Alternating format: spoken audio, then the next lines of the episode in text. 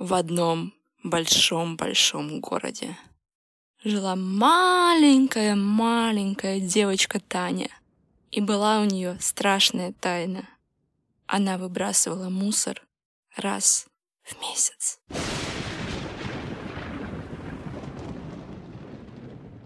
Ух, ну и страшная история. Боже мой, раз в месяц мусор выносить. Вот это жесть.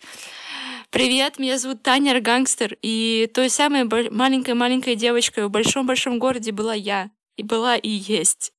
Я действительно вношу мусор раз в месяц. И не потому, что я грязнуля или ленюсь его выбрасывать, или я заросла вся тут каким-то разным мусором. Нет, это все потому, что я сортирую более чем 20 разных фракций. И даже органику. Об этом и будет этот выпуск. Давайте еще раз э, поковыряемся в этой бесконечной, казалось бы, э, теме экологии.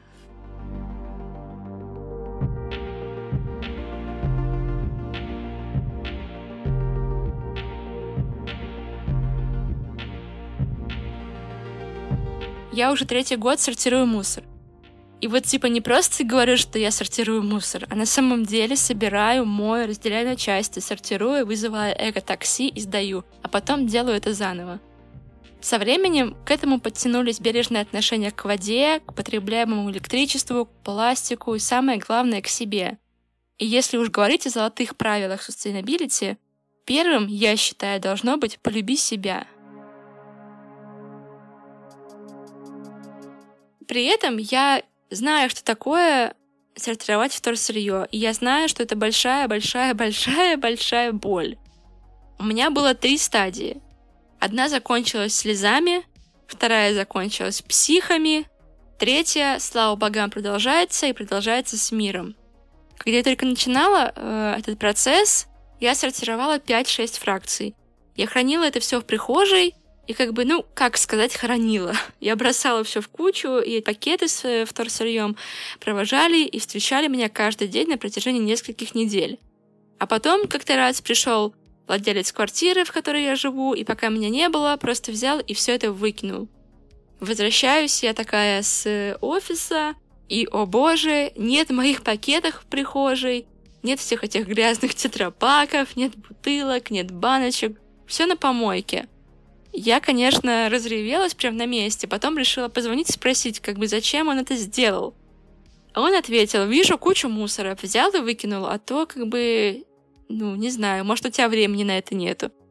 Я просто вспомнила, что я, конечно же, ему ранее ничего об этом не рассказала, и он понятия не имел, что у меня здесь великая а, зеленая цель э, и большие планы на, это, на все это вторсырье. Я очень благодарна себе, что не плюнула, а все-таки вернулась к этому процессу и начала все заново. Намотала сопли на кулак и первое, что сделала, выбрала другое место для хранения. Этим местом стал пустой шкаф под раковиной с двумя полками. Честно говоря, са- сама механика складирования осталась прежней. Я просто все скидывала в этот шкаф, э- две полки как-то условно пытались поделить этот хлам на части, ничего не получалось. По итогу это было примерно так. Месяц или два ты кидаешь все в кучу, вызываешь такси, наступает день X, и за час до приезда сотрудника ты начинаешь это все разбирать, психуешь, материшься, обещаешь себе в следующий раз обязательно все делать сразу. Конечно же, нет, конечно же, ты так не будешь делать никогда. И вот в таком формате продолжалось все как бы, наверное, год точно. Что происходит сейчас? Сейчас у меня под вторсырье выделен отдельный шкаф, шкаф в комнате. Этот шкаф никак и никем никогда не использовался, но при этом он довольно удобный, потому что в нем много разных секций. Я там очень аккуратненько поставила шесть разных коробок, э, небольших пакетиков и теперь сразу сортирую все по нужным категориям. Мне кажется, что я сортирую больше 20 разных фракций, если честно.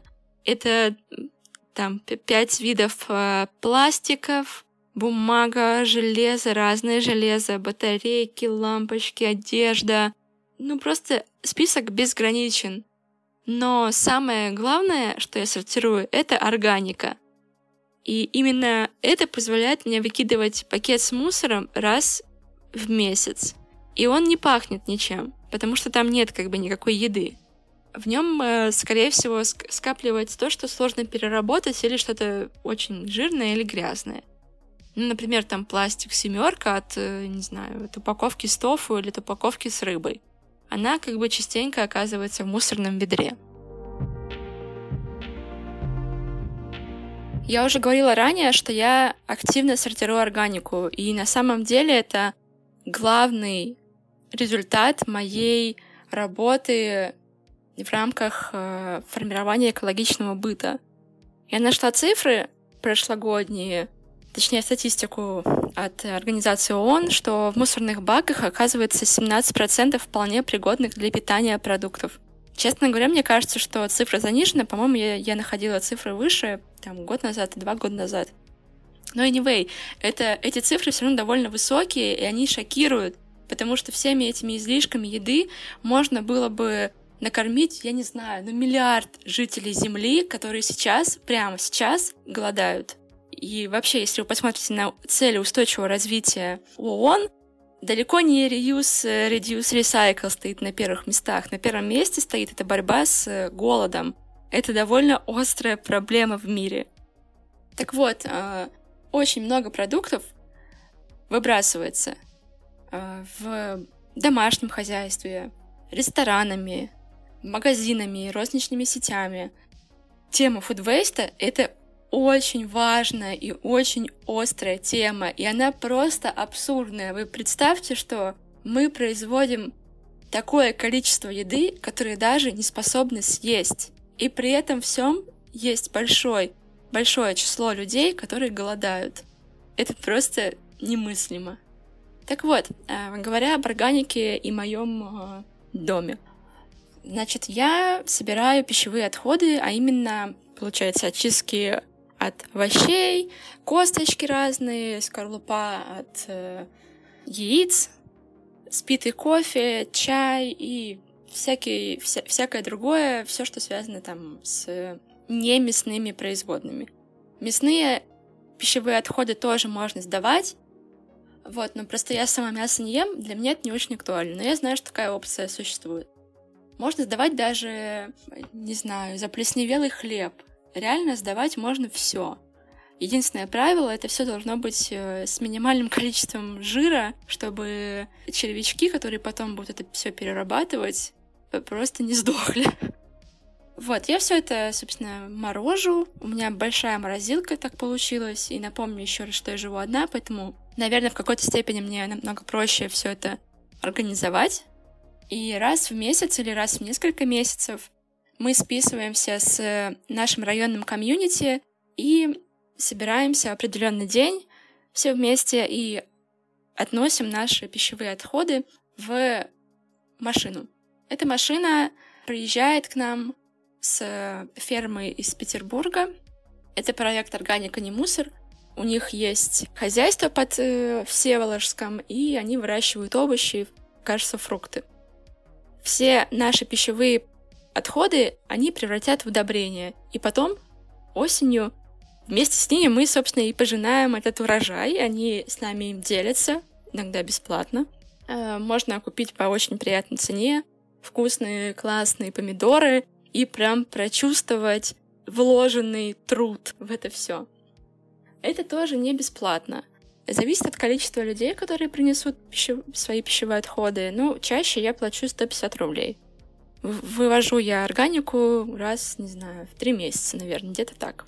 Так вот, каждый раз, когда я тащу этот пакет, этот пакет, обычно он довольно тяжелый. Даже как-то раз взвешивала, я как-то раз накопила 6 или 7 килограмм пищевых отходов. Черт, я вообще никогда, никогда в жизни не была настолько с собой горда, вот кроме вот того момента, когда я тащила. Это было тяжело, но я была такой радостной, и я просто, я не знаю, Просто так была благодарна себе. В общем, я уже целый год сортирую органику. ровно поэтому в моем мусорном пакете действительно нету ничего такого, что может там сгнить, я не знаю, пахнуть. И, ну, как бы, у меня вообще нет такой проблемы. Это супер классно. Я прям... Уф, если у вас есть возможность сортировать органику, кстати, не обязательно вот таким путем. Если у вас есть дача, и там на улице весна, лето или осень, вы можете организовать компост дома. А, это тоже сделать очень просто, там вырыть небольшую яму, минимальную там систему сделать и складывать все пищевые отходы в эту яму. Они сами, в общем-то, природным, так сказать, путем переработаются и отдадут полезные компоненты обратно в землю. Вы, конечно, можете поставить домой вермикомпостер. Это такой бокс с землей, в которой а, живут определенные червячки.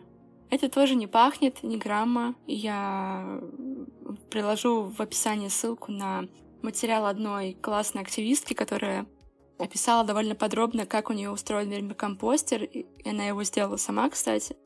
Вот, и как все это на самом деле в быту обходится, и нет никакого запаха, нету никаких, не знаю, ну все, что, все, что вы можете себе представить неприятного, этого всего нет. Это просто как цветок э, с землей, только бокс, и без как бы какого-то зеленого насаждения сверху. Вот, еще в Москве есть такая опция. Это специальный, специальное устройство, которое вставляется в раковину, и ты туда можешь скидывать разные мелкие пищевые отходы, и она будет, эта система будет их измельчать и потом отдавать в канализацию. В Москве канализация устроена так, что она фильтры отделяют ну, воду от всяких других э, э, отходов, и пойманные отходы, они превращается потом там в биотопливо или еще во что-то полезное. Такая система работает только в Москве, и об этом все, все пишут, но почему-то это не мешает людям из других городов мечтать об этом а, приборе, но это просто в Петербурге бесполезно. В Петербурге нет такой системы, в Петербурге вы просто все пищевые отходы будете сливать в канализацию. Эта канализация потом будет загрязнять как бы реки, подводные, подводные воды, загрязнять почву. Вообще нельзя ничего скидывать ни в раковину, ни там в унитаз, ни вообще. Просто забудьте об этой опции. Так делать нельзя. Это реально сильно загрязняет почву. Очень сильно. Так вот, э, способов очень много. Можно найти комфортный способ для себя. Еще, кстати, вот моя подруга Жанна, она просто сушит всякие отходы. Они там сами превращаются что-то очень миниатюрное, это удобно складировать, потом, собственно, также отдавать в проект «Органика не мусор». Вариантов много, нужно просто найти то, что подходит вам. Когда только в России начала популяризироваться тема экологичного образа жизни, тут, конечно же, сразу в дело вошел и постучался очень громко э, маркетинг и такое нам всем сказал — вы не можете быть экологичными, если не купите а. стеклянную или металлическую трубочку, б. бутылку для воды, с. кружку для кофе на вынос и еще там триллион, триллион, триллион, триллион других вещей.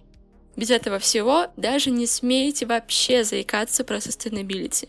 На самом деле вам не нужно покупать в принципе ничего нового, потому что основной принцип sustainability — это reduce, то есть сокращение количества потребляемых вещей, покупаемых вещей.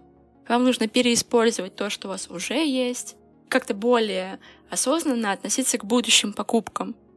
Например, в какой-то момент довольно активно форсили тему про одноразовые стаканчики для кофе. Ну, не секрет, что, во-первых, они крайне сложно перерабатываются, они все-таки перерабатываются. Сейчас э, есть завод где-то под Москвой, который в качестве эксперимента разрабатывает некоторую технологию переработки таких стаканов, отделения пластикового слоя от картонного слоя.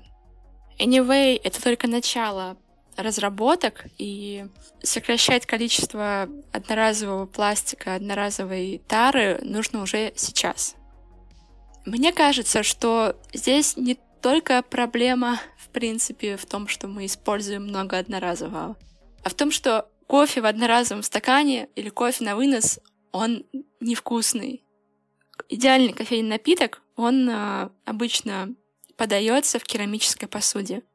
Керамическая посуда не добавляет напитку никакого дополнительного вкуса, сохраняет все его вкусовые качества, ну и, и просто пить из керамической посуды намного-намного более приятней. Так вот, у нас есть такая определенная культура, навязанная, там, не знаю, американскими сериалами, сексом в большом городе, когда ты берешь стакан кофе и идешь по Нью-Йорку, и твои волосы э, развиваются на ветру, и ты такая вся fancy. Но никто же не думает как бы о качестве и о вкусе этого напитка внутри такого стакана. На самом деле решить проблему можно, именно поменяв отношение к этой культуре в принципе. Не зря кофейни так сильно вкладываются в интерьер, в атмосферу, в сервис, в бариста. В кофейнях довольно часто очень приятно находиться. И те 5-10 минут, которые вы потратите на то, чтобы выпить чашку капучино, это будет 5-10 минут удовольствия. Чаще всего, не знаю, я вот когда беру кофе с собой, я с, супер высокой вероятностью просто вылью часть этого кофе на себя, потому что ты выходишь там с кофейни и начинаешь бежать. Вот, но, как мы знаем, слово «ливинг» всему голова. Я для себя уже давно вывела формулу, что при любом раскладе мне нужно выпить кофе именно в кофейне. Иначе эти 200 рублей, они просто будут выкинуты зря. А деньги нынче зарабатываются тяжелым трудом. И надо их как-то ценить. В какой-то момент все начали менять э, одноразовые чашки на многоразовые чашки. Это, конечно, улучшает обстановку, но я в целом считаю, что надо все-таки думать о том, как вернуть культуру потребления еды и напитков именно в заведениях. В конце концов, зачем-то же их как бы открывают так активно и вкладываются в них разные финансовые, эмоциональные и другие силы. Могу вам дать несколько непрошенных советов. Первый пункт. Вам нужно успокоиться и выдохнуть. Не нужно сортировать сразу все. Бумага, металл, стекло, бутылки ПЭТ, тетрапаки. Этого уже достаточно, чтобы начать спасать мир. К тому же такой тип торсырья довольно просто и легко сортировать. Второй пункт. Вот просто моя вам самая-самая-самая искренняя рекомендация — молю, пожалуйста, раскладывайте сразу по пакетам, по коробкам, по ящикам все, что э, собирается у вас из сырья. Можно купить специальные системы в Икее, и там обычных коробок, которые там валяются у вас дома, их также будет достаточно. Не нужно для этого там докупать какой-то дополнительный став. Третий пункт. Вы, конечно же, будете очень близки к выгоранию, и, скорее всего, это случится довольно быстро, потому что феномен экологической тревожности, он существует, он доказан, и действительно в какой-то момент можно просто взять и все, перестать что-либо делать, потому что кажется, что а, у вас просто гора мусора дома, вы не можете это все систематизировать, вы не понимаете, перерабатывается ли все это сырье в итоге или все вывозится на полигон, много разных пунктов тревожных вокруг вас, но главное помнить, для чего вы это делаете. Кстати, касаемо мотивации. Довольно часто звучит такая мысль, и это транслирует там организация ООН, например, и некоторые компании крупные, о том, что мы должны думать о будущих поколениях, потому что будущим поколениям будет житься плохо, если ничего не поменяется. Но открою вам секрет, уже сейчас все довольно плохо. Уже сейчас климат влияет на то, как мы живем. Действительно, есть изменения. Для меня лично большей мотивацией является собственный комфорт в будущем. Делая сейчас понемногу, можно в итоге достичь классного результата и сократить количество используемого стафа, то бишь сократить количество парниковых газов и всего прочего. Anyway, я вам рекомендую поставить для себя цель и сделать эту цель реально, ну, как бы более реальной, реальной для вашей жизни. будущие дети — это вообще не мотивация. Лично для меня. Четвертый пункт. Просто умоляю, пожалуйста, не таскайте вы все эти пакеты огромные, тяжелые на акции раздельного сбора. Вызывайте экотакси, вызывайте переработкинскую. Вся наша жизнь — это сервисы. Экотакси тоже сервис. 400 рублей, и приезжает классный сотрудник, забирает у вас все рассортированное сырье и довозит, самое важное, довозит до заводов переработчиков, до станций переработки. Когда вы сдаете, например, там, не знаю, бутылки в контейнер возле дома, если вы не знаете, кто вывозит этот контейнер, кто довозит сырье до финальной точки, смысла в этом мало. Потому что, ну, как бы, значит, вам нет до этого особого дела. Вы это делаете просто, чтобы делать. Я понимаю, что не у всех есть средства вызывать экотакси, но лично я вызываю его раз в 4 или в 5 месяцев. То есть у меня так все систематизировано, все так устроено, что я действительно этот мусор, точнее, вторсырье, я его просто не вижу в своей квартире. А, и раньше я чаще вызывала экотакси, потому что просто не думала на самом деле. Но вызывая его реже, я тем, тем самым сокращаю количество парниковых газов и количество всяких э, выбросов там, от приезда машины лишний раз. Она приезжает один раз, вывозит большую кучу, я доплачиваю 50 рублей сверху, и все. Все довольны, логистика оптимизирована, и я тоже в какой-то степени сэкономила какие-то средства. Говоря об акциях раздельного сбора, мне кажется важным напомнить, что организация раздельный сбор — это волонтерский проект. Да, у него есть партнеры, есть некоторые спонсоры, а, они иногда выигрывают какие-то тендеры, насколько мне известно. Но все равно этот проект живет за счет энтузиазма и за счет пожертвований. Это, конечно, очень круто пойти там и сдать все это сырье бесплатно, но ничего бесплатного не бывает. В России нет никакой системы, к сожалению. По крайней мере, в Петербурге, ладно, не буду говорить там за Москву, но в Петербурге эта система налажена очень хреново. Раздельный сбор нужно поддерживать рублем. Да, это звучит странно, почему мы должны платить за сырье, которое потом будет продано, наверное, и с этого кто-то получит какой-то доход. Но я вас уверяю, ни Переработкинская, ни Экотакси, ни акции раздельного сбора, они не зарабатывают ничего на этом. Это чистый энтузиазм. Вся экоповестка в России — это энтузиазм, к сожалению. Пятый пункт, который мне хотелось бы упомянуть, это работа со своим сознанием, а точнее, со словом «мусор». Я убеждена, что мусора в принципе не существует. Существуют ценные ресурсы, которые люди выбрасывают на свалку вместо того, чтобы ими пользоваться. Ранее в подкасте я упоминала слово «мусор», ну, просто потому что мне хотелось как-то логично подвести к этому пункту и озвучить свою гениальную мысль о том, что мусор не существует. Существует сырье и ценные ресурсы. Так вот, избавившись от слова «мусор» в своей речи, вы реально почувствуете, что вы не занимаетесь э, сортировкой какого-то непонятного грязного вонючего стафа. Вы реально делаете так, чтобы важные материалы использовались вторично. И по традиции заканчиваем выпуск книжной рекомендацией. Я вам очень-очень хочу порекомендовать и посоветовать книжку, которая называется «Страна отходов». И вообще хочется верить, что она станет для каждого из вас настольной книгой, потому что в ней столько всего полезного не перечесть. Ее написал Андрей Яковлев, это журналист The Village. И я когда читала, у меня было ощущение, что он просто взял все, что у меня было в голове, и перенес это на бумагу. Все мои тревоги, все мои переживания насчет моего экологичного быта или вообще экологической ситуации в Российской э, нашей прекрасной федерации. Я вообще за, за, за все это очень ему благодарна и крайне рекомендую к прочтению. Там примерно Повествование делится на две части. Это блок про российские полигоны. И кроме того, помимо текста, он еще сделал фотопроект, и можно перейти на определенный сайт и посмотреть, как выглядят э, полигоны. Это вообще не передать словами. Просто проникаешься всей этой тематикой вот до, до последней клеточки своего тела.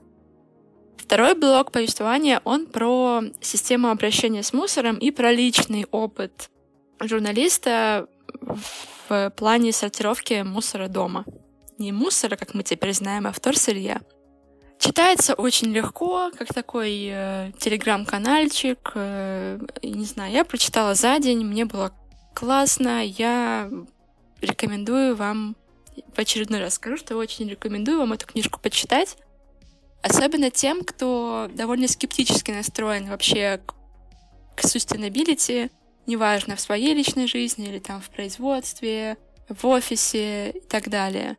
Потому что автор в самом начале своего расследования тоже был довольно скептичен. Но в течение книжки лирический герой пережил такую большую трансформацию, что прям реально впечатляет. Вот такой вот был второй, второй эпизод подкаста «Аргангстер не вывозит».